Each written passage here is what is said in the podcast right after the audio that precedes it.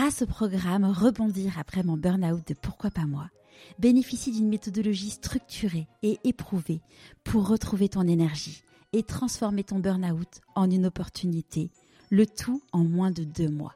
Pour en savoir plus, rendez-vous dans les notes de l'épisode. À quel moment dans ta vie tu t'es dit pourquoi pas moi? Toujours en fait, je pense, parce que je, me suis toujours sentie un petit peu à l'envers des autres, à contre-courant. Alors, euh, gamine, c'est pas toujours facile. Et puis en grandissant, tu te rends compte que c'est une chance. Pourquoi pas moi? Ben si, justement, moi, embrasser ce, qui on est vraiment. Donc, ce que j'ai envie de partager aux autres, c'est vraiment ce côté-là. On s'en fout. On est. Moi, j'aime les gens avec leurs fêlures, tu vois, avec leurs cabosses. On a tous des traumas. On a, on est. Et c'est ça qui est cool, c'est ces imperfections-là. Donc, euh, tout est possible en fait, toujours. Et je pense que on n'y croit pas assez. Bienvenue sur Pourquoi pas moi. Je suis Charlotte Desrosiers, la fondatrice de Pourquoi pas moi. Pourquoi pas moi C'est un podcast avec des témoignages sans coupe, des véritables coulisses de ceux qui ont osé écouter leur petite voix et qui ne le regrettent pas. C'est un bilan de compétences, nouvelle génération, trouver ma mission de vie et écouter ma petite voix, finançable à 100% avec votre CPF. C'est un livre. Et si je changeais de métier, redonner du sens à son travail? C'est le TEDx. Je n'ai plus peur du dimanche soir. Et c'est une newsletter hebdomadaire. Pourquoi pas moi L'invitation à écouter ta petite voix. Je suis très heureuse de vous présenter aujourd'hui les coulisses d'Amandine. Encore un magnifique exemple de résilience et un shoot d'inspiration qui nous rappelle que la vie est très courte. Amandine a vu sa vie basculer quand elle avait 21 ans.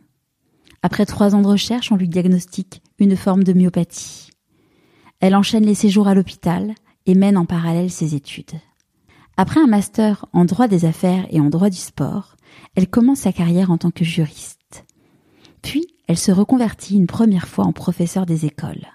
Amandine écrit et partage ses découvertes depuis toujours, et à force d'entendre qu'elle devrait en faire quelque chose, elle se lance et devient blogueuse.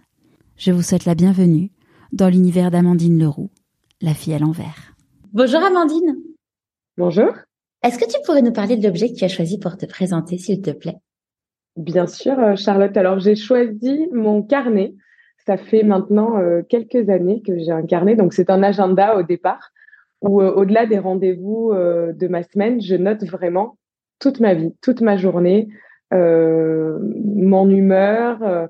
et surtout, avant de me coucher, j'inscris trois choses, en fait, qui m'ont plu dans la journée. On a tous un des journées moins bien mais j'essaie d'en retirer trois bonnes choses que je note en haut à gauche euh, du carnet chaque jour. Et est-ce que tu le relis, ce petit carnet?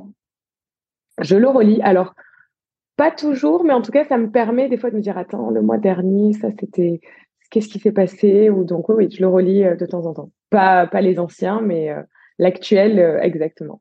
Tu sais que c'est là. Je sais que c'est là, que c'est à côté de moi, que ça va. Ouais, c'est devenu vraiment euh, une habitude. Et euh, mais quand je pars en vacances, je le prends. Euh, j'essaie de noter, oui, tous les jours. C'est marrant parce que là, tu vois, je, je, suis en train de lire un livre qui s'appelle euh, L'univers vous parle.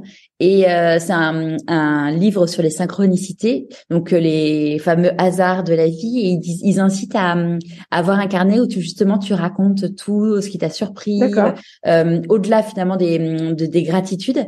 Et, et il disait en fait si tu relis justement tout ça, tu peux te rendre compte bah, de, de tous les signes que l'univers t'a envoyés au fur et à mesure. C'est vrai que j'ai pas pensé à le, à le relire avec, euh, avec ce prisme-là, mais euh, c'est une bonne idée. Ouais, tu me diras. est-ce que tu peux nous raconter où est-ce que tu as grandi? Alors oui, bien sûr, j'ai grandi euh, à Marseille, enfin pas tout à fait Marseille, à Allo, une petite commune limitrophe qui s'écrit Aloche, mais qui se prononce bien Allo, avec mon papa, ma maman, dans une petite maison de lotissement. voilà, et ensuite on a pas mal déménagé. J'ai fait Nice avec mes parents 5 ans et Bordeaux 5 ans avec eux, avant de rester toute seule sur Bordeaux. Comment tu l'as vécu, le fait de, de, déménager comme ça? Écoute, euh, avec le recul, très bien. Euh, sur le coup, euh, bon, j'en ai pas vraiment souffert. C'était juste un peu difficile de me dire que moi, j'avais pas d'attache avec des amis qui durent, puisque même quand on est passé d'Allo à Aubagne, quand tu as 7-8 ans, bah, les amis, tu, tu les gardes pas vraiment. Tu te vois plus forcément en dehors ni à l'école. Donc non, des amis qui changent. nice, c'était quand même plus chouette au départ que d'arriver à Bordeaux hein, au niveau climat. Mais non, non, très bien. Je pense que c'est une vraie richesse de, de bouger comme ça parce qu'aujourd'hui, bah, je suis un petit peu plus sédentaire, on va dire, dans ma dans mon chez moi. Alors moins dans tous mes déplacements professionnels, mais je suis à Marseille depuis maintenant un petit moment. Donc tant mieux que j'ai pas mal bougé avec mes parents avant. Ils faisaient quoi tes parents ou ils font quoi d'ailleurs pour pouvoir pour bouger autant? Alors mon papa est, était dans les assurances vie, dans la gestion de patrimoine.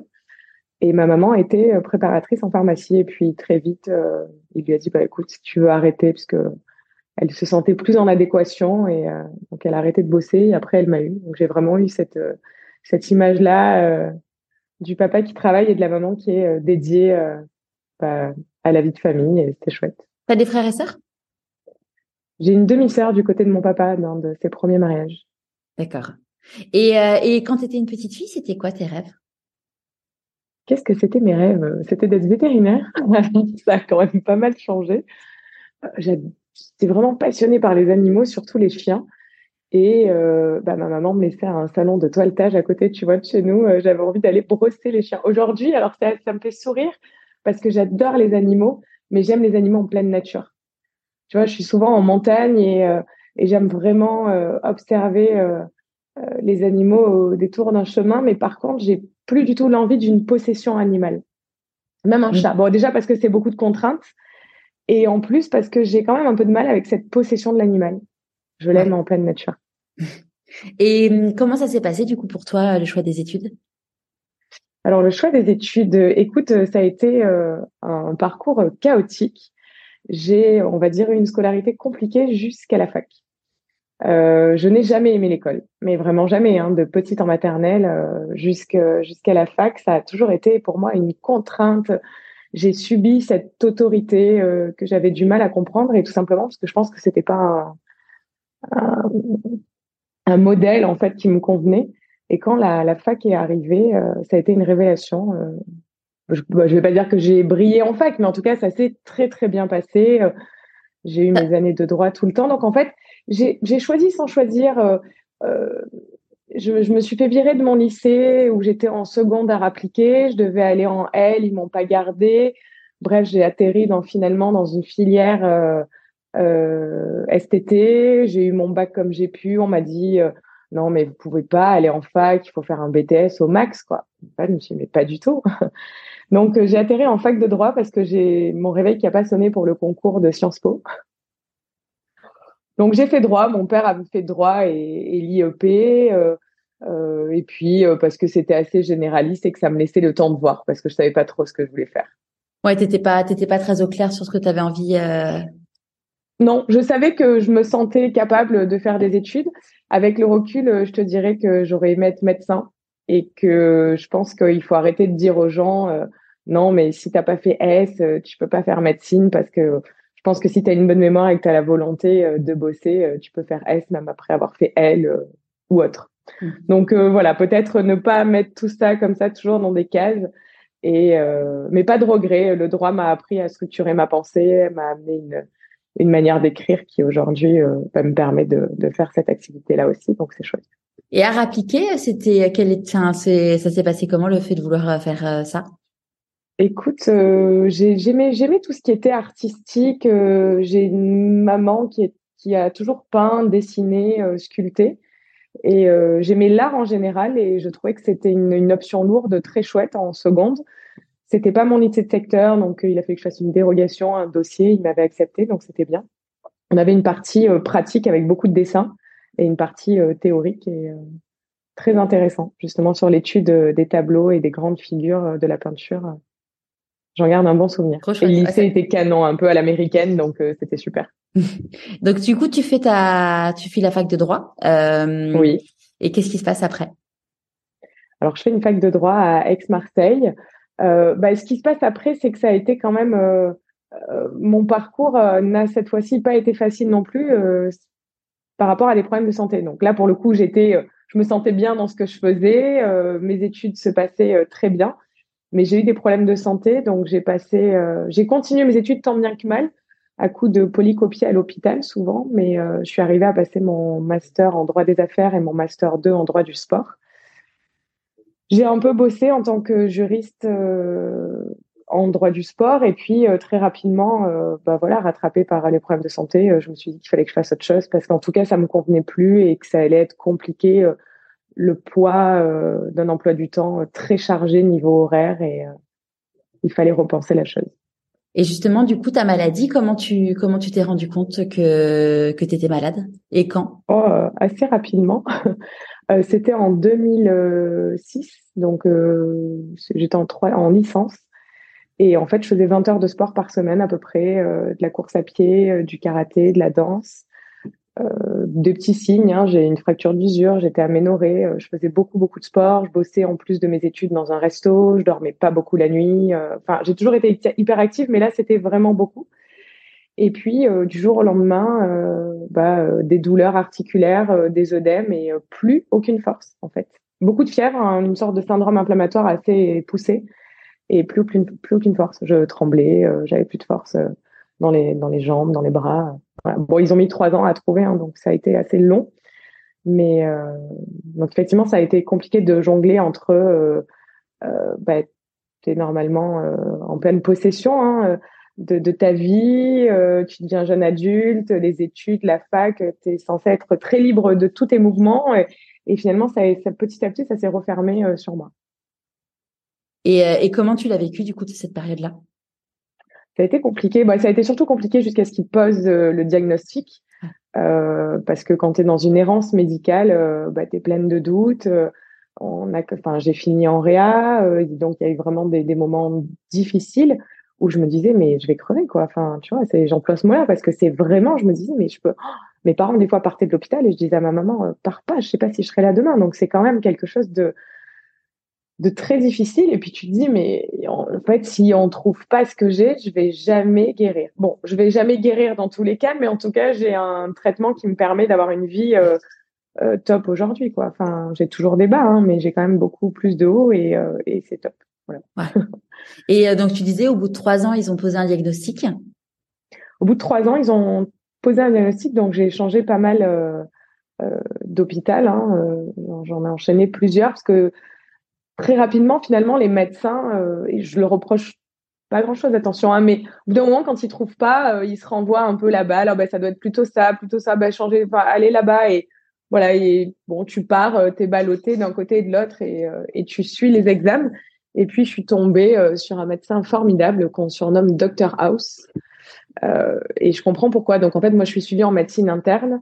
Euh, c'est tout ce qui est justement un peu compliqué. Hein, la Dr House, ça se passe vraiment comme ça, hein, puisqu'elle m'a reçu plusieurs fois. Euh, on a refait plein d'examens. Elle est montée avec mon dossier à Paris en table ronde où ils se réunissent avec plusieurs médecins pour arriver à avec euh, voilà un paperboard où ils envoient les infos, les les, les, possibilités de d'autres examens. Et puis et puis c'est avec un spectro IRM. Alors c'est un c'est un examen qu'on ne passe pas avec une carte vitale, hein, puisque c'est encore en, cours de recherche. Mais euh, j'ai passé ça à la fac de médecine. Donc, on a enregistré le spectre de mon muscle, de mon bras, dans une IRM. Et donc, on va te faire, on va enregistrer le muscle avant l'effort, pendant l'effort et après l'effort. Et c'est comme ça qu'ils sont aperçus que j'avais vraiment un problème de mitochondrie euh, sur la chaîne de Krebs et d'ATP et qu'il y avait justement euh, ouais, un, problème musculaire de, de récupération et de, de, ouais, de récupération après l'effort et pendant l'effort. Donc, dans, dans, la chance que j'ai, c'est que après d'autres examens de biopsie à Montpellier, ailleurs, c'est qu'ils sont aperçus que j'avais pas les, les, fibres rouges euh, touchées. D'ailleurs, on n'a pas dit ce que j'avais, mais j'ai une myopathie mitochondriale. Donc, euh, c'est un mot qui fait un peu peur, hein, parce que la myopathie, c'est le téléthon, donc tout ça, enfin, les gens connaissent. Et euh, bah, quand on commence à te poser le diagnostic avant d'avoir des résultats de biopsie, euh, quand tu parles à ton médecin, bah, elle te dit au pire, euh, c'est 4-5 ans d'espérance de vie et au mieux, bah, mal toute ta vie. quoi. Et puis finalement, la chance que j'ai, c'est que mon muscle est sain, il n'est pas touché, mes fibres rouges ne sont pas touchées. C'est vraiment que dans la mitochondrie. Et la mitochondrie, en fait, dans chaque cellule du chaque cellule musculaire, on a euh, un noyau, une membrane, et entre les deux, il y a ces mitochondries, ces petites cellules qui bougent et qui vont aider au transport de l'énergie quand tu veux faire quelque chose et après à la dégradation de celle-ci. Et moi, j'ai vraiment un problème là-dedans. En fait, mon corps sait faire l'effort, sauf que quand il fait, il a l'impression qu'on lui demande un marathon, alors que c'est euh, finalement juste un petit truc qu'il pouvait faire avant. Et c'est après au niveau de l'acide lactique aussi, où voilà, tout s'emballe en fait. Et c'est dissonant. Voilà, en gros, c'est ça. Si je peux l'expliquer, c'est que si tu prends chaque organe ou chaque partie du corps, ça va à peu près. Mais quand je lui fais faire quelque chose, il y a une sorte de dissonance où rien ne fonctionne ensemble et, et c'est bordélique. et comment tu comment tu le vis là au moment où on te dit euh, au pire, tu en as pour 3-4 ans à vivre? Parce que tu as quel âge à ce moment-là? J'ai 23. Euh, et bah, je le vis mal parce qu'on me dit que je pourrais pas avoir d'enfant. Et même déjà avant ce médecin-là, hein, qui est pourtant celle qui me suit encore et qui est top, avant elle, euh, j'avais été à la Timone et un professeur, donc euh, il y avait mes parents avec, hein, et qui m'avait dit voilà, on a reçu des résultats, c'est en faveur euh, d'une vascularité, il y a 90% de taux de mortalité. On refait des examens dans trois mois, tu vois. Non, mais on te, balance des choses comme ça, et c'est vrai. Hein, l'hôpital est très dur et, et alors après, j'ai toujours eu cette force de vie et tant. Bon, déjà, j'ai toujours été très bien accompagnée par mes parents. Et j'ai eu cette force de vie où quand on m'a annoncé que ça allait être le bordel, alors déjà quand même, j'étais soulagée qu'on trouve ce que j'avais. On m'a dit qu'il allait avoir un traitement, qu'il fallait à peu près un an euh, pour euh, affiner le traitement et tout se mette en place et que ce traitement fasse effet sur la durée.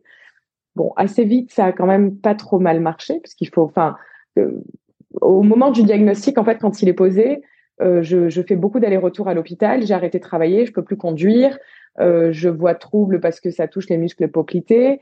Je j'ai du mal à, à, respirer parce que comme ça me touche le diaphragme, je désature en oxygène. Donc j'ai j'ai une oxygène oxy ah bon bref j'ai l'oxygène à la maison à temps plein euh, la nuit pour respirer et je me trimballe avec un petit sac à dos euh, où je où je charge l'oxygène quand je sors.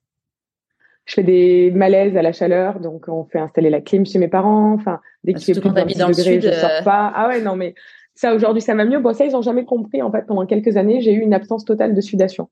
Donc, dès qu'il faisait un peu chaud, en fait, ça me faisait de la fièvre interne et tout. Et bon, bref, je, ça se passait mal. Donc, oui, oui, ça a été quand même quelque chose de très lourd. Et j'ai oublié ta question. C'était comment tu avais vécu le fait qu'ils te disent que tu n'avais plus que 3-4 ah, ans à vivre? Alors, non, ça, ils me l'ont dit, mais ça n'a pas duré longtemps. Attention, enfin, au bout de trois mois, quand on a eu le, les résultats de la biopsie, elle m'a dit, bon, bah voilà, tant mieux, c'est ce qu'on c'est super, c'est une très bonne nouvelle que les fibres rouges soient pas touchées. Euh, maintenant, on va voir ce qu'on va pouvoir faire avec euh, des médocs, tout ça. Donc, comment je l'ai vécu? Euh, Déjà, hyper soulagée qu'on me pose un diagnostic parce que je me suis dit, bah voilà, on va pouvoir maintenant, ok, j'ai quelque chose, c'est reconnu, c'est grave, mais ça devrait aller. Maintenant, il n'y a plus qu'à et je sais par contre sur, enfin, pourquoi je vais me battre et, et ce qu'il va falloir que je mette en place. Donc ça, c'était très bien. Et comment je l'ai vécu? Bah pas bien, tu sais, c'est le moment. Moi, j'ai toujours été très très active. Alors, ils, me disent aussi un peu que c'est souvent sur des terrains de gens très actifs, puisque c'est c'est ma surexposition à l'effort qui m'a poussé là-dedans. C'est très rare, on n'est que quelques-uns en France. Il y a des centaines de myopathies différentes et donc c'est quand même tout est tout est rare, donc tout est compliqué dans la prise en charge, dans la compréhension par les médecins. En plus, moi, je fais des choses ben, à l'envers parce que quand je dois, quand je désature, je devrais tachycarder, et ben moi je bradycarde, donc ils pensent me mettre une pile au cœur parce que mon cœur bat trop doucement.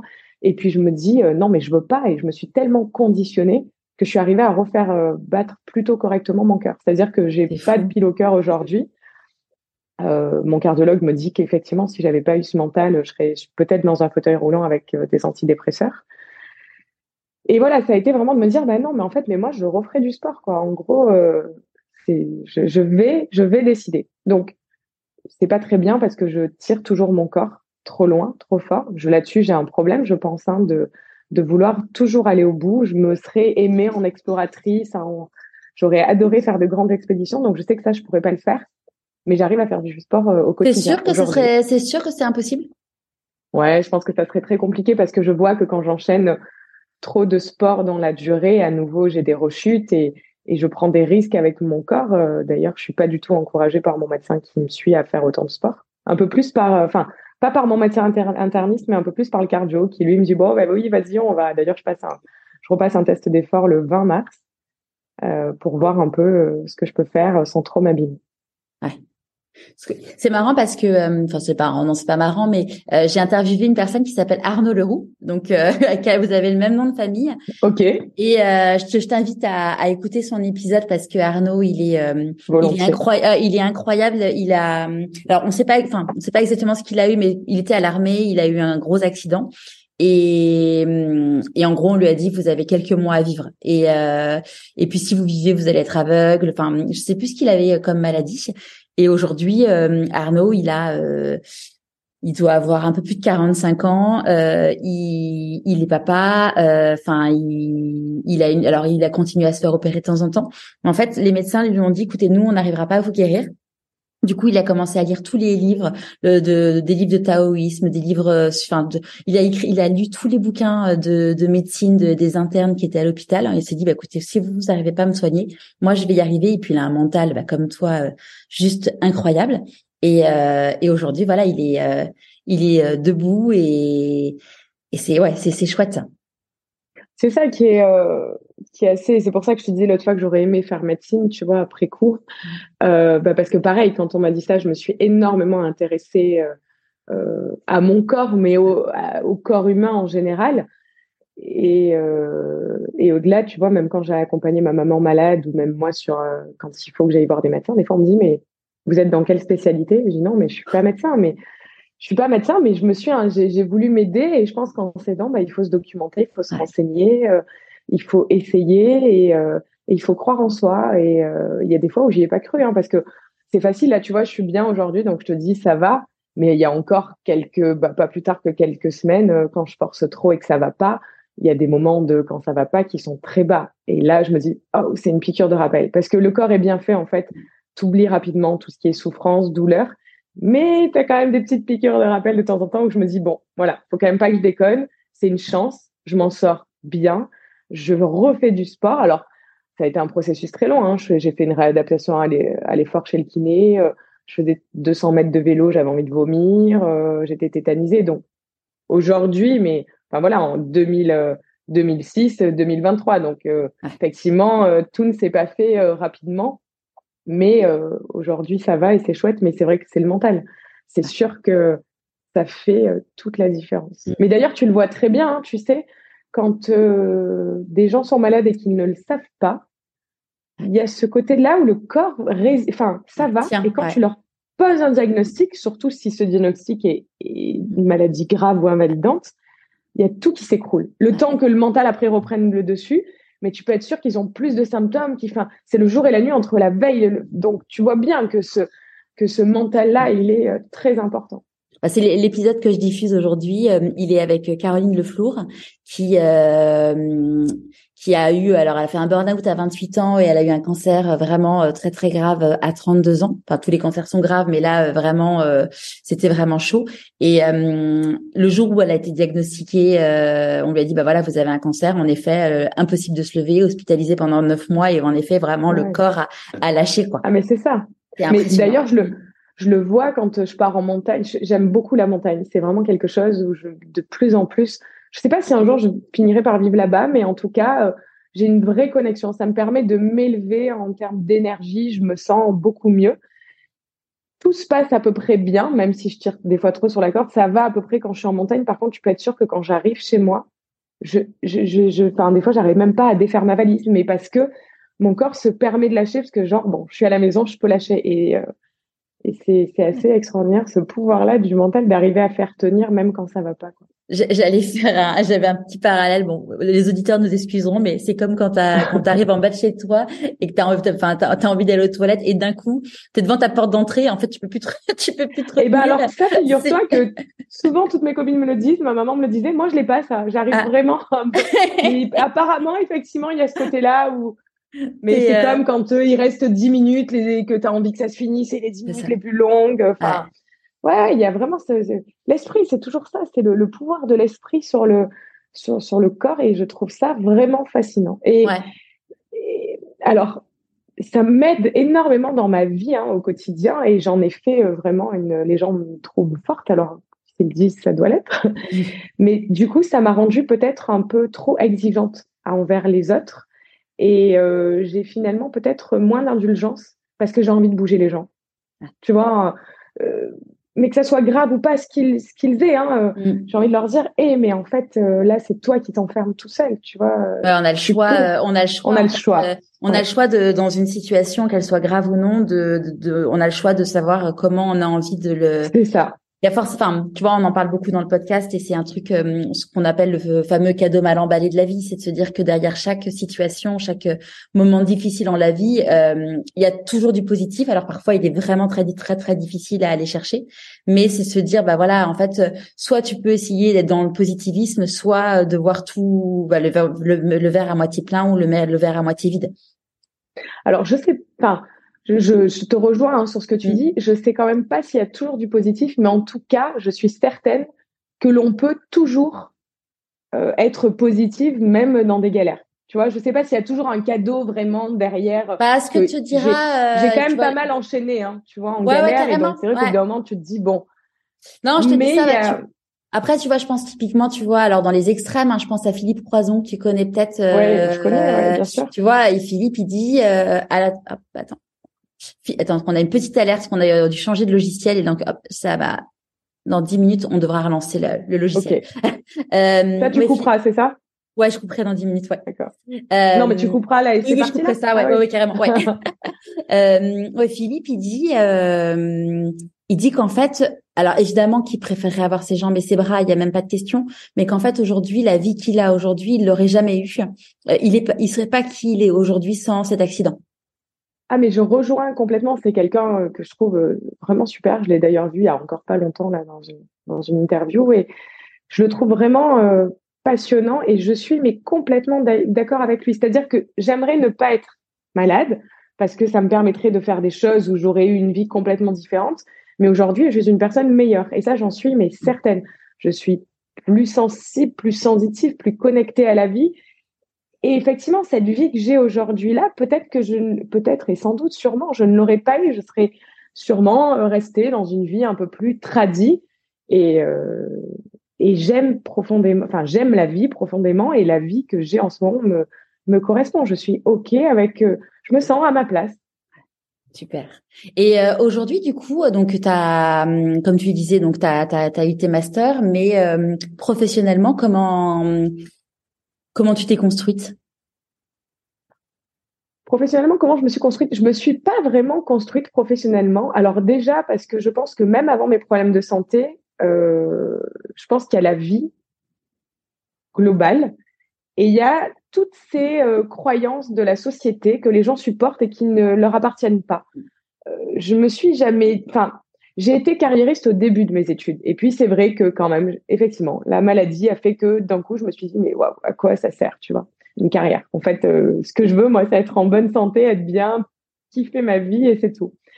Donc, quand même, rapidement, moins carriériste, mais je pense qu'au fond, je suis pas une nana qui a besoin de s'épanouir dans la carrière. Je pense que déjà, c'est quand même forcément peut-être plus important pour un homme qui ne donne pas la vie. Tu vois, une femme, elle se réalise avec plein d'autres choses. Un homme aussi, attention, hein, mais euh, peut-être que pour eux, il y a ce côté-là de vraiment euh, créer. Euh, nous, on crée ailleurs. On a, on a ce pouvoir-là qu'ils n'ont pas.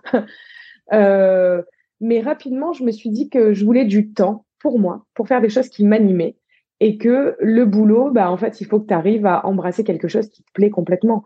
Et c'est rare aujourd'hui et je, je, mesure ma chance de me dire que quand je bosse, et pourtant je bosse, parce qu'après j'ai été prof, pardon, j'ai été prof des écoles, j'ai fait ça quelques années et puis la première année c'était un challenge, c'était bien et après ça m'a pas vraiment plu et j'étais pas à ma place donc j'ai été euh, salarié, fonctionnaire et je pense que il y a, y a des gens qui sont faits pour être salariés, il y en a d'autres qui sont faits pour être indépendants et je suis une indépendante. Je travaille bien seule, ça ne me gêne pas de travailler tard. Par contre, je veux décider. Mais c'est pour ça hein, que ma scolarité s'est mal passée. C'est que jusqu'au lycée, tu décides de rien. Tu arrives à telle heure, tu repars à telle heure. Si t'as pas ton livre, t'es renvoyé. Enfin, tu vois. Et tu peux pas. Et moi, ça, ça ne me correspond pas. J'ai un vrai problème avec les contraintes, avec l'autorité.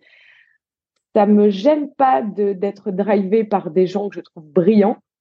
Par contre, par des gens que je ne trouve pas brillants, ça me dérange. Et du coup, j'ai quand même rarement rencontré des profs que j'ai trouvé brillants durant ma scolarité. Peut-être un qui m'a vraiment marqué.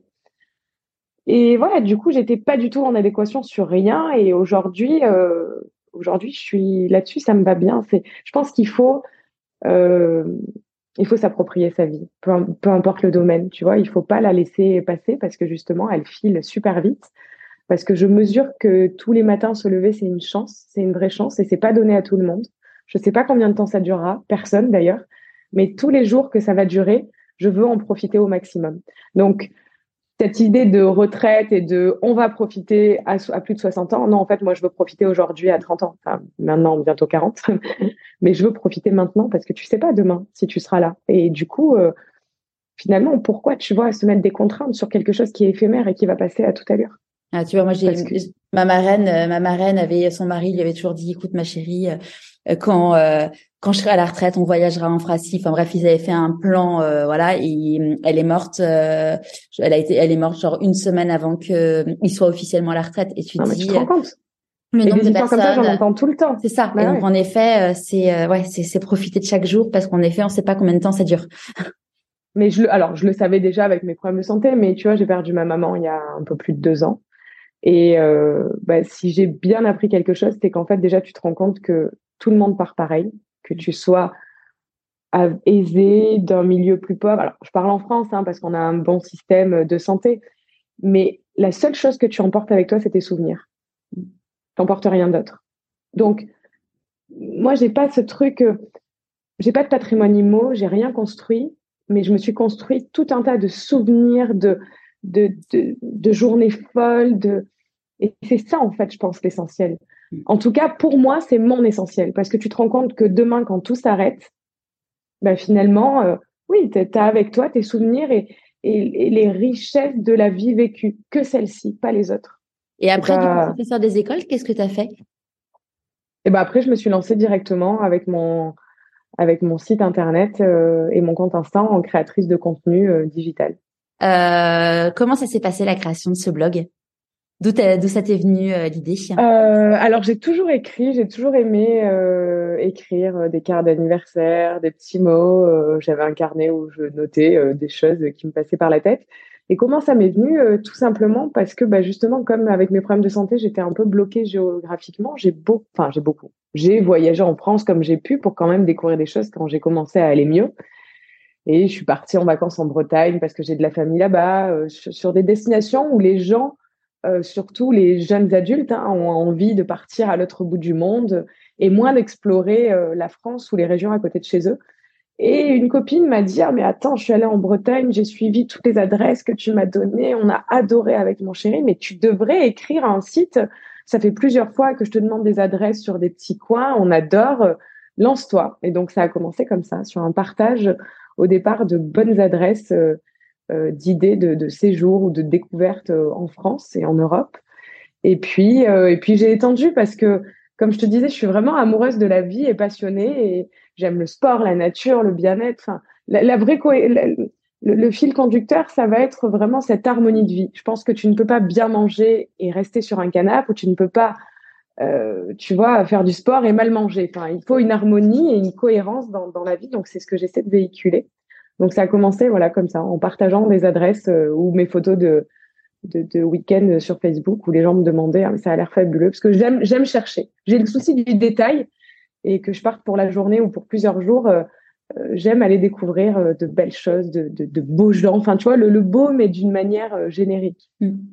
Donc là, as commencé le, tu commences le blog. à quel moment tu te dis que tu as envie que ça soit une, une activité qui te prenne plus de temps? Bah déjà quand euh, quand j'arrête euh, quand j'arrête mon, mon boulot de prof et que je me dis bah peut-être que je peux faire quelque chose. En tout cas, je me sens bien là-dedans. Euh, je commence à avoir des des demandes, des des demandes de quoi Des messages, des demandes de, de séjour, savoir si je peux venir là, si je peux en parler, si donc je me dis il y a peut-être quelque chose à faire et puis rapidement. Alors je suis venue un petit peu tard sur l'Instagram, mais quand même c'est j'ai été dans dans le flux on va dire de de ces, de ces nouvelles activités hein, de, de, créateurs de contenu, je, je, enfin, je différencie un petit peu l'influence du l'influenceur du créateur de contenu. Euh, petit à petit, en fait, j'ai créé une communauté par mes partages de, de séjours, d'adresses, de coups de cœur.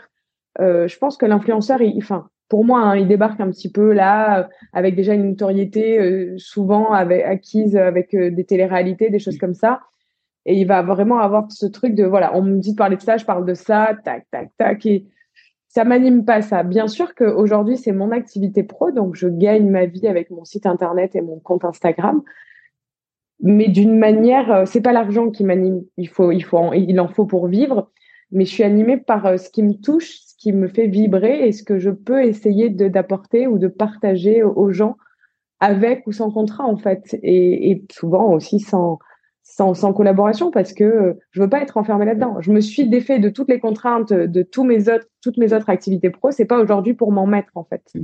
Donc je veux cette liberté-là de me dire bah ça, ça me correspond, j'y vais. Ça, ça me correspond pas, euh, tant pis. Ah. Et tant pis si c'était payé et que je suis passée à côté de quelque chose.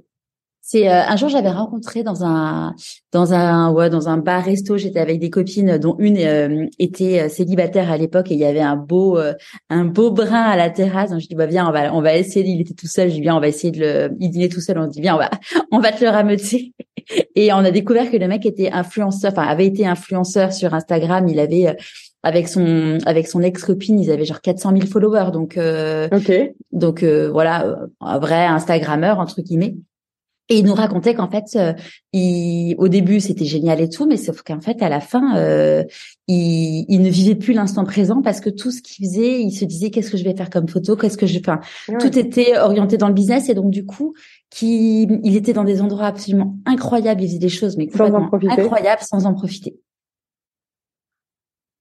Ouais, alors je, j'essaie hein, de ne pas tomber là-dedans. Euh, je, je, profite de tout vraiment, mais euh, mais que ce soit en pro ou en perso, hein, j'ai vraiment mm. ce, ce besoin-là de, de, vivre les choses intensément. Enfin, de toute façon, je ne sais faire que ça.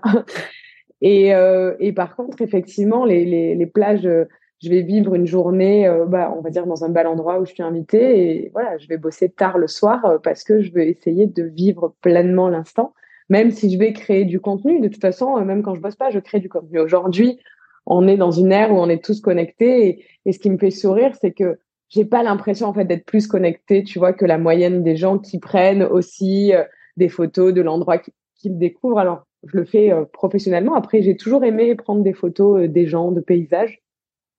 Donc ça va, j'arrive vraiment à profiter.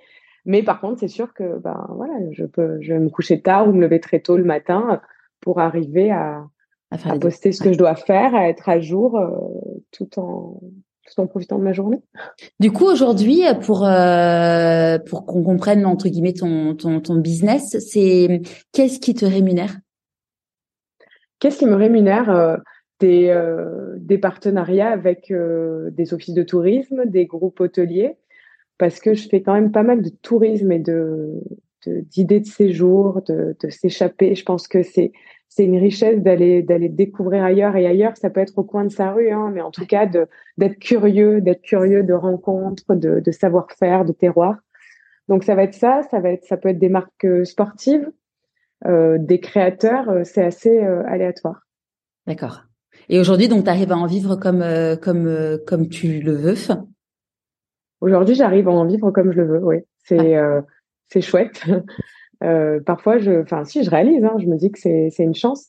Mais après, encore une fois, comme je te disais, euh, je suis pas animée par l'argent. J'ai pas besoin de possession. C'est pour ça que je te pose la question de comme tu le veux, parce qu'en fait, finalement, tout le monde a un rapport et des besoins euh, différents, et on peut être heureux avec. Il y en a, ils ont voilà des, des besoins qui sont plus élevés que d'autres. Euh.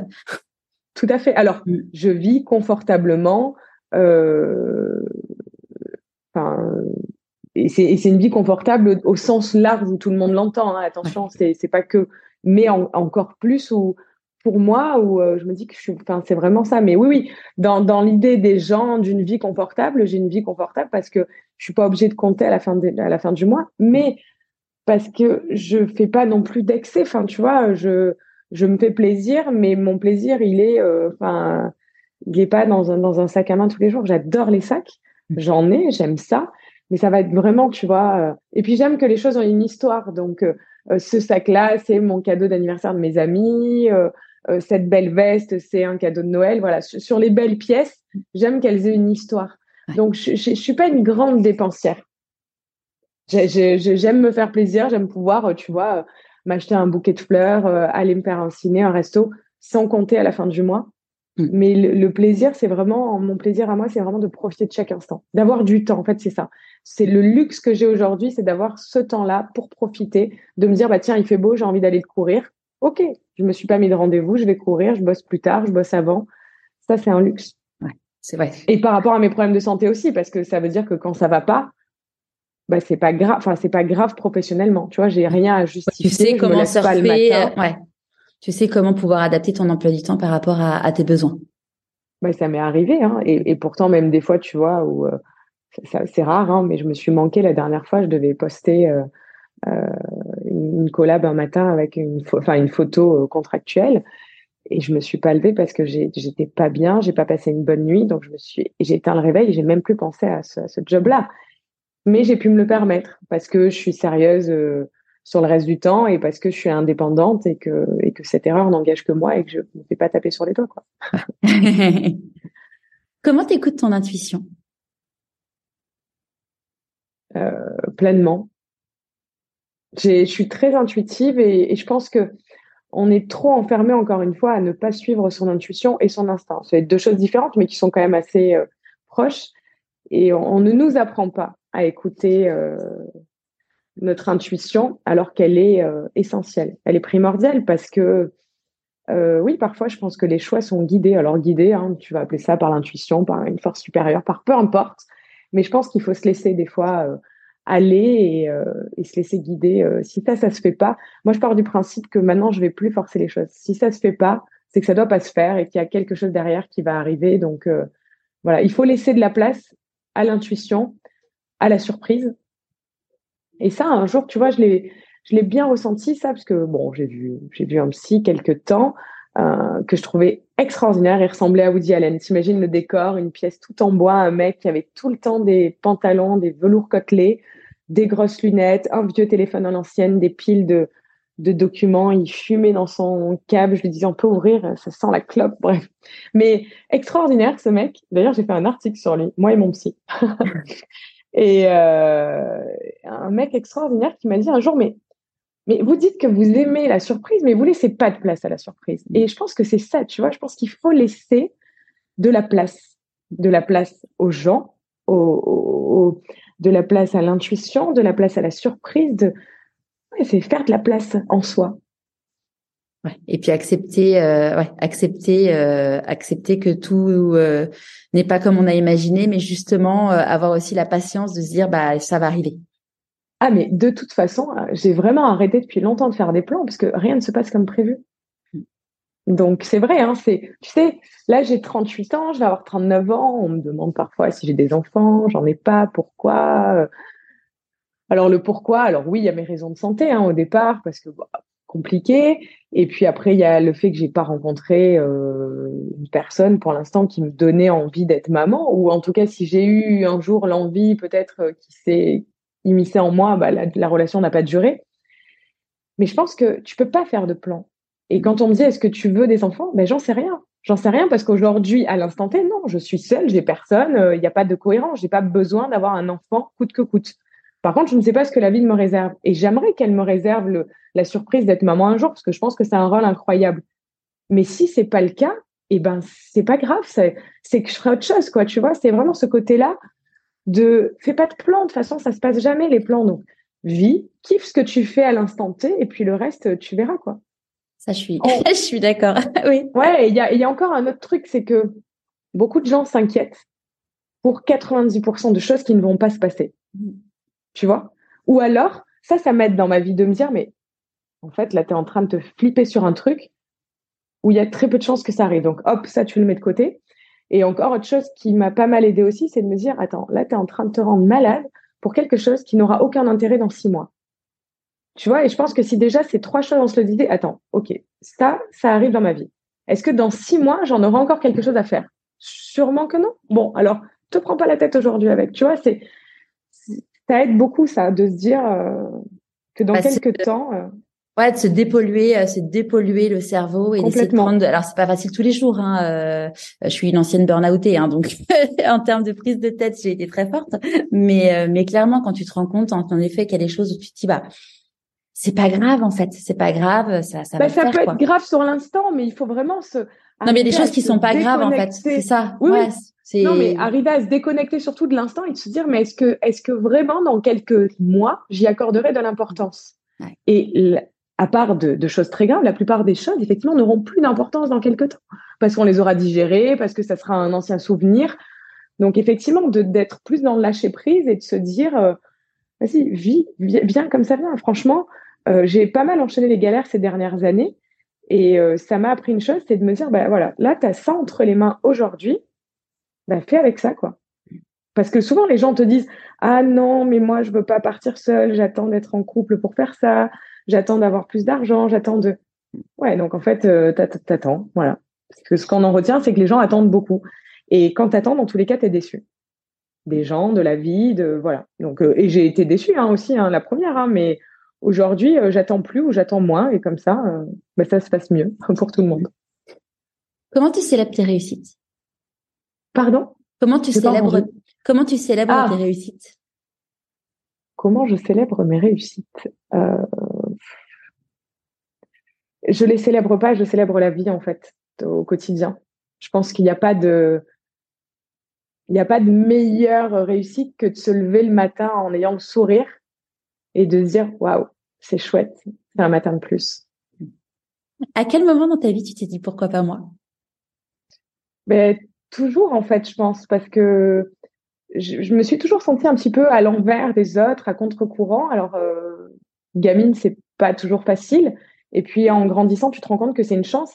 Et euh, pourquoi pas moi? Ben, Si, justement, moi, embrasser ce, ce qui en est vraiment. Donc, c'est ça, je pense que ce que je retiens, enfin, ce que j'ai envie de partager aux autres, c'est vraiment ce côté-là. On s'en fout. On est. Moi, j'aime les gens avec leurs fêlures, tu vois, avec leurs cabosses. On a tous des traumas. On a, on est. Et c'est ça qui est cool, c'est ces imperfections-là. Donc, euh, tout est possible, en fait, toujours. Et je pense que on n'y croit pas assez. C'est sûr. C'est quoi pour toi la réussite? Bah, ça va rejoindre encore euh, ce qu'on disait, hein, c'est de, c'est d'être heureux dans ce qu'on fait. Peu importe ce que c'est comme réussite, c'est d'être heureux là où tu es. Qu'est-ce que tu penses que la petite Amandine de 6 ans dirait si elle te voyait aujourd'hui? Mais waouh Elle aurait pas du tout imaginé ça. Euh, et euh, c'est chouette. Je pense qu'elle serait contente. On dit que dans la vie, quand on fait des choix, on fait des renoncements. C'est quoi tes renoncements à toi? Oh bah, d'être une fille parfaite ou de coller aux standards de la société. Et ça me va bien parce que j'y colle pas du tout. J'ai un côté très masculin, j'ai pas d'équilibre entre mon yin et mon yang. Enfin voilà, donc je pense qu'à un moment donné, il faut renoncer. Tu sais ce que t'es, tu sais ce que t'es pas, et c'est ok comme ça, tu vois. Et donc j'ai renoncé à, à, à rentrer dans le moule qui me correspond pas. Après, est-ce que le moule correspond à quelqu'un? Ah, ça c'est une autre question. Il y a des gens qui se sentent à l'aise dans un moule, d'autres moins. C'est quoi la plus grande difficulté que tu as eu à traverser? Le départ de ma maman. Et comment tu l'as comment tu l'as affronté du coup? Bah, j'ai eu une chance incroyable. déjà parce que j'ai eu une maman incroyable pendant 35 ans et que bah il y a des gens tu vois qui vivent toute leur vie avec une maman mais qui est qui a pas ce, truc-là en elle. Donc moi j'ai eu la chance d'avoir une maman formidable euh, on a beaucoup parlé et dans son départ, euh, bah, j'ai eu de la chance de pouvoir euh, vraiment échanger avec elle.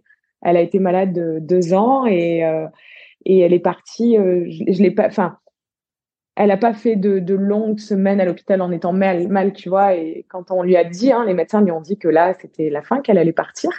Et ben, elle était en pleine possession de ses moyens. Elle a fait venir ses amis, sa famille, mes amis. Elle a voulu parler à tout le monde on a beaucoup échangé, on a ri, on a pleuré.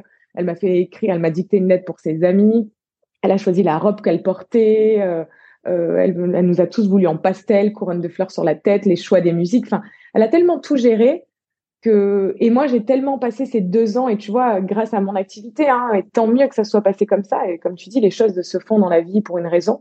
C'est que j'ai pu l'accompagner à chaque chigno, j'ai pu être là à chaque moment.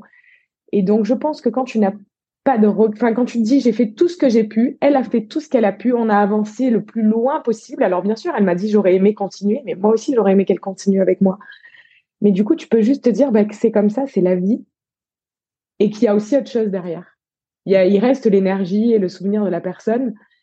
Donc, je, n'ai plus que, je peux pas dire bien le vivre, mais ça s'est passé de la manière la plus douce et la plus belle possible, tu vois, d'avoir quelqu'un qui avait cette force de vie-là. Parce que les gens te disent souvent, j'ai pas peur de mourir, et quand ils sont au moment, moi, j'ai vu ce que c'était quelqu'un qui te dit, c'est ok, je suis en paix avec moi-même. Voilà, je m'en vais, ma fille. Danse, ris, aime plus fort, éclate-toi, la vie file en un instant, profite. Ouais, je, ça pouvait pas être mieux, tu vois, comme, euh, comme départ. Les gens partent de toute façon un jour ou l'autre. Et en tout cas, j'ai eu la chance de pouvoir parler, dire au revoir. De... Elle est partie comme elle a vécu d'une manière euh, solaire et lumineuse. Et on la remercie d'avoir fait euh, une magnifique femme comme ça. C'est gentil. Et là, mon papa, je l'entendrai dire oui, moi aussi, je suis pour quelque chose. Donc, toi aussi, mon papa. Merci François. Avec qui j'essaie de passer du temps euh, le plus possible. Ça a été quoi tes peurs au moment de lancer, de te lancer dans ton activité, euh, du coup, euh, de, de créatrice de contenu? J'ai pas eu de peur parce qu'en fait ça s'est fait comme ça petit à petit. Donc ça s'est installé peut-être même malgré moi enfin où je me suis laissée embarquer dans le truc. Donc j'ai pas eu le temps de réfléchir et d'avoir peur. Et puis, euh, comme je te disais, comme c'est pas le, le côté fin, alors j'ai pas j'ai, j'ai pas de famille, donc j'ai pas d'enfants, je me mets pas, tu vois, de ces de ces cas-là en me disant attention, si tu te plantes, t'es pas seule. Mais je pense que je l'aurais fait pareil même avec des enfants parce que j'ai pas cette peur du lendemain. Je pense que je sais bien rebondir, que je sais m'adapter et que dans tous les cas, bah au pire, euh, je fais autre chose, tu vois. Enfin, voilà, j'ai pas eu de peur matérielle ou il euh, y a rien qui m'a retenu. Mais dans la vie en général, en fait, hein. tu sais, moi je j'ai une pièce euh, là, une pièce là de 1 euro, je joue beaucoup de choses à pile ou face. Parce que je suis une grande indécise et que parfois, bah, je me dis, bah, vas-y, je laisse la vie décider. Pile, je fais ça, face, je fais ça. Et je m'en tiens hein, à la pièce. Je m'y tiens. Wow. et, euh, et du coup, euh, quand tu t'es lancé, est-ce qu'il y a des personnes dans ton entourage qui t'ont dit, ah, mais t'es sûr de toi, c'est quand même un truc de fou Oui, bah, mon, papa, tu vois. Ma mère, elle m'a toujours énormément poussée. Euh, mon papa me dit attends t'es sûr et tout. Et puis aujourd'hui c'est c'est drôle hein, parce que quand on en parle il me dit ah non mais t'as bien fait. Enfin tu vois il est vraiment dans un autre il me dit ah, il est super fier. Il me dit qu'il trouve que c'est chouette ce que je fais. Il s'éclate. Tout le monde lui dit que j'écris bien. Alors bon ça ça lui plaît tu vois mais non euh, pas spécialement. Enfin les, gens me trouvent un peu folle en général tu vois de euh, je peux faire plein de choses sur un coup de tête euh, j'aime le sport à outrance. Je suis assez dans l'excès en fait de tout. Euh, quand j'aime, j'aime fort ou j'aime pas. Donc de toute façon, je te dis, j'ai toujours été un peu euh, bah, la nana à l'envers, un peu folle, un peu hyperactive. Donc de toute façon, ça, ça me colle à la peau. Quoi. De quoi tu es la plus fière aujourd'hui?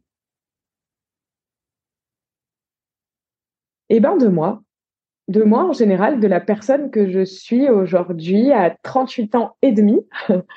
Euh, parce que parce que le chemin n'a pas été facile hein, entre mes problèmes de santé. J'ai aussi accompagné quelqu'un euh, avec qui j'étais qui a eu un grave accident de ski, qui a eu 17 opérations. J'ai beaucoup passé de temps à l'hôpital alors que j'allais un peu mieux. Moi, bah, il a été hospitalisé où j'étais pour euh, bon bref. Et puis quand je me suis sortie de cette relation un peu compliquée, j'ai ma maman qui est tombée malade. Donc c'est vrai que tu vois, ça s'est beaucoup enchaîné. Et ben voilà, je me ça, oui, waouh, parce que parce que j'ai pas flanché en fait. Tu vacilles, tu vois, c'est sûr que tu es déstabilisé, mais si tu es bien ancré, tu te rends compte qu'en fait, malheureusement et heureusement, tu peux tout vivre. Tout ce qui t'arrive, tu peux le dépasser. Mm. Donc, je suis fière de ça en fait. On dit que la vie, euh, que ce que tu es capable de, ouais, la vie, on... que ce que tu es capable de traverser. Il paraît. Bon, j'ai quand même envie de lui dire, c'est bon là, tu vois, euh, niveau tempête, euh, si ça peut se calmer un peu pendant quelques temps, c'est cool. Mm. Si tu croises quelqu'un dans la rue qui te dit euh, non mais toi, enfin qui, qui connaît rien à ta vie, qui voit ton compte Insta mais qui connaît pas du tout l'envers du décor et tu te dis ah mais toi tu n'en es là que grâce à de la chance, qu'est-ce que tu auras envie de lui répondre? Bah que la chance on la provoque et que sûrement, mais que derrière c'est beaucoup de de choix, beaucoup d'aplomb et que dans la vie, il faut oser. Moi, j'ai grandi avec une maman qui m'a toujours dit euh, ose dans la vie, demande avec un sourire bien formulé. Au pire, on te dira non, mais le non, finalement, c'est si tu demandes pas. Enfin, tu vois, donc, j'ai vraiment grandi avec ça. Je veux quelque chose, j'y vais. Et c'est vrai que les gens dans mon entourage me disent oh, T'es culotté, moi je ferais pas ça, j'oserais pas. Et pourquoi? Ouais, je demande les choses. Les gens, ils ont la possibilité de dire non. Tu vois, si euh, donc finalement, je pense pas être intrusif. Je demande, j'ose, je tente. Et la plupart du temps, ça se passe bien. Et c'est c'est ça, hein, c'est vraiment c'est provoquer sa chance, c'est aller euh, aller titiller quoi. Sinon, il se passe rien dans la vie. Mmh, c'est triste. Est-ce qu'il y a un conseil que tu aurais aimé recevoir et du coup que tu aimerais donner aujourd'hui? Oh ouais. Je pense que, en fait, c'est même, je sais même pas si je l'ai eu ou pas, mais en tout cas, euh, quand tu es trop jeune, t'es pas apte à l'entendre. Mais c'est vraiment écoute, écoute ce qui résonne en toi, écoute ce qui te fait vibrer, et surtout reste et sois l'enfant que tu as été. Enfin, tu vois, reste l'enfant que que t'étais. Et euh, Ouais, je pense que c'est ça, c'est ce conseil-là, c'est soit vraiment toi, peu importe, tu vois, les autres, on s'en fout, quoi. Ouais, parce que si t'es toi, t'attireras à toi euh, les personnes qui qui sont dans la bah, même. Bah, c'est surtout que tu t'éviteras peut-être euh, euh, des moments de d'inconfort, de psy, de, de tout ça en fait, parce que c'est tellement une perte d'énergie d'essayer d'être quelqu'un d'autre ou d'être quelqu'un pour plaire à ses parents ou pour plaire à son copain ou pour être dans les codes. Tu vois, je, je, me demande hein, si on posait la question et si les gens étaient francs sur est-ce que tu as la vie qui te correspond, qui fait vibrer ton être. Je suis pas sûre qu'il y ait beaucoup de gens qui répondraient oui. je, pense qu'il y a beaucoup de gens qui ont, tu vois, qui ont fait des enfants parce que c'était le moment, parce que des potes en faisaient, parce que c'est ce que les parents attendaient, parce que voilà. Après, je pense qu'on est capable de de se mentir à soi-même, tu vois, de se dire en fait, ah, euh, euh, j'ai la vie, euh, j'ai la vie dont j'ai toujours rêvé, mais c'est pas la vie dont tu as toujours rêvé toi, c'est dont la, enfin, dont la société a toujours rêvé. Et mais c'est ça. Et, et, même quand parfois tu penses que c'est des choses que tu fais, tu vois, enfin, pour faire plaisir ou pour te faire plaisir, tu t'étais encore pas vraiment là-dedans. Il faut vraiment creuser longtemps pour arriver à se dire euh, est-ce que ça c'est ok? Et vraiment moi il y a un côté je, l'associe vraiment à ce côté vibration mm. parce que euh, bon tout est tout est vibration mais vraiment je me dis est-ce que ça ça fait écho tu vois ce truc là comme quand tu tapes sur la poitrine là est-ce que ça résonne en toi? Est-ce que si c'est ok j'y vais? Si je sens que non au contraire ça me fait froid bah j'y vais pas mm. Carrément, bah notre corps, il nous. Enfin, moi, j'ai découvert ça suite au burn-out, hein. euh, quand j'ai appris à me connaître et je me suis rendu compte en fait que, en effet, ton corps, euh, dans une situation, il va te dire, t'as ton mental qui va te dire, oh, trop génial, et t'as ton corps qui va te dire, barre-toi. et, euh, et, et c'est difficile parfois parce que tu dis ah ça a l'air vraiment d'être une super opportunité ou quoi, mais euh, ou euh, cette situation tu dis ah bah finalement c'est confortable, mais en fait avec du recul tu te rends compte qu'en fait c'est pas du tout confortable. Et c'est difficile à c'est difficile à accepter, mais quand tu sors de tout ça après tu te rends compte que ça peut être beaucoup plus beau après quoi. Exact. C'est pas d'ailleurs que ça peut être beaucoup plus beau après, c'est que c'est beaucoup plus beau après. C'est quoi le meilleur conseil qu'on t'ait donné? Mmh. Bah peut-être, je te dis, cette copine euh, qui m'a dit de me... J'hésiterai entre les deux. Euh, celui-ci, là, euh, le lance-toi, crée un site internet, ou le plus général dans ma vie, puisque celui-là, il va être plus sur le côté pro, mais qui qui découle, parce qu'aujourd'hui, le pro et le perso, c'est vraiment lié hein, dans mon activité ou celui, comme je te disais, de ma maman sur le côté de Oz, ma fille. Et euh, je pense que ça, on va retenir celui-là parce que c'est ce qui m'a euh, aidé depuis petite, c'est d'être, euh, je dirais pas culotté, mais c'est vraiment de d'oser. Ouais, puis oser prendre de la place, d'oser demander, d'oser penser quand que c'est pour nous, tu vois, voilà. Oui, parce que si tu n'avais pas osé, tu n'aurais peut-être pas osé penser que tu, peux, tu pouvais euh, avancer comme ça aujourd'hui. C'est pour ça que je te dis que je prendrais celui-là. C'est vraiment euh, euh, de se faire confiance et, d'oser. Et donc, oui, le, le, meilleur conseil, c'est celui de ma maman. C'est quoi tes prochains défis? Eh bien, écoute, j'en ai plusieurs. J'aimerais faire un, un, sommet à plus de 4000 mètres d'altitude. Donc, c'est pour ça aussi, tu vois, que je vois le cardio bientôt. Euh, j'aimerais passer le PPL, le brevet de pilote privé d'avion, parce que comme j'ai pas passé, comme j'ai pas volé, j'ai pas pris l'avion pendant 20 ans. j'ai envie d'avoir une petite revanche, tu vois, sur la vie en disant, ok, j'ai pas pris l'avion pendant 20 ans, mais maintenant c'est moi qui pilote. euh, voilà, des petits, des, petits challenges comme ça. Euh, je pense que c'est chouette. J'aurais aimé peut-être passer mon, mon guide d'accompagnatrice moyenne montagne. Je pense que j'ai envie un petit peu de me challenger et d'apprendre. Voilà, j'ai arrêté, j'ai fini les études. J'ai, ouais, je, je, trouve que on, on, arrête d'apprendre parfois quand on est adulte et c'est important, je trouve. De, enfin, en tout cas, ça, ça l'est pour moi et je pense que ça peut résonner pour plein de personnes de se dire, ok, euh, souvent, on se dit, ah ouais, j'aurais dû apprendre le surf plus jeune ou un autre truc, tu vois, et on se dit pas maintenant. Oui, mais maintenant, tu as encore plein d'années pour en profiter sûrement, donc. Euh... Ouais, il est jamais trop tard pour se pour se lancer des nouveaux défis et. Oui, et puis parce que la vie est tellement riche que c'est chouette d'aller dans plein de dans plein de, de, domaines et différents sens. Ouais. Tu vois, cet été, euh, euh, on s'est séparés avec euh, avec le père de mes enfants et pour moi, ça a été un très très gros choc parce que je ne m'y attendais pas du ah tout. Et, euh, et en gros, euh, depuis, depuis, tu vois, j'ai ce truc de euh, vouloir me sentir vivante et de faire que des premières fois. Enfin, tu vois, de se dire, ok. ah, ça c'est chouette. C'est bah, et c'est un truc que j'ai envie de garder, tu vois, de me dire dans ma vie, d'inciter à les, les personnes, dire vraiment, tu, te sens vibrer, tu te sens vivant et te dire, bah voilà, chaque jour, tu peux avoir une nouvelle fois. Alors ça peut être un truc, mais mais ridicule. Hein. Ça peut être d'aller au supermarché et acheter un ingrédient que tu n'as jamais acheté. Ça peut aller, ça peut être de passer dans une rue où tu passes jamais. Enfin, ça peut vraiment. Mais du coup, ça réveille ton cerveau, ça réveille tes neurones et et ça permet. Enfin, c'est un entraînement mental pour voir la vie de façon différente. Ah bah elles sont magiques hein, les premières fois de toute mm. façon, c'est sûr. Euh, et hum, pour ton sommet, euh, on s'en reparlera euh, hors micro, mais j'ai interviewé Ara Kachadourian qui, qui, qui, habite à Marseille, donc ça sera facile de, de te le présenter. Il, il a gravi, enfin il a fait plusieurs exploits sportifs, dont le fait de gravir l'Everest. Et je crois qu'il a fait 35 sommets avant l'Everest, donc si tu veux, c'est son domaine. ouais, c'est ça, entre autres. Est-ce que tu aurais un conseil à donner aux personnes qui se disent ah j'hésite aujourd'hui voilà je suis dans une zone confort dans ma zone de confort j'hésite à, à, passer l'étape d'après qu'est-ce que tu aurais envie de lui dire? Que tu n'as pas le temps en fait d'hésiter. Que je pense que peut-être que moi je l'ai trop par rapport à mes problèmes de santé à mon vécu mais euh, je pense que c'est une vraie chance d'avoir cet état d'urgence de se dire arrêtons d'attendre. L'attente de quoi, en fait? D'être sûr de. On sera jamais sûr dans la vie. Et c'est ça qui est beau aussi dans la vie, c'est que tu n'es sûr de rien. Il y a toujours des choix qui doivent se faire. Mais finalement, euh, je pense que tout le monde est capable d'embrasser la vie qu'il veut vraiment. Et ça, peu importe du euh, j'ai des enfants, j'ai un boulot bien, c'est prendre des risques de toute façon. Je pense que c'est la prise de risque en fait. Mais euh, alors, pour certains, ça sera des petites prises de risques, pour d'autres, des, des, risques beaucoup plus grands. Mais je pense que voilà, il faut, il faut prendre des risques.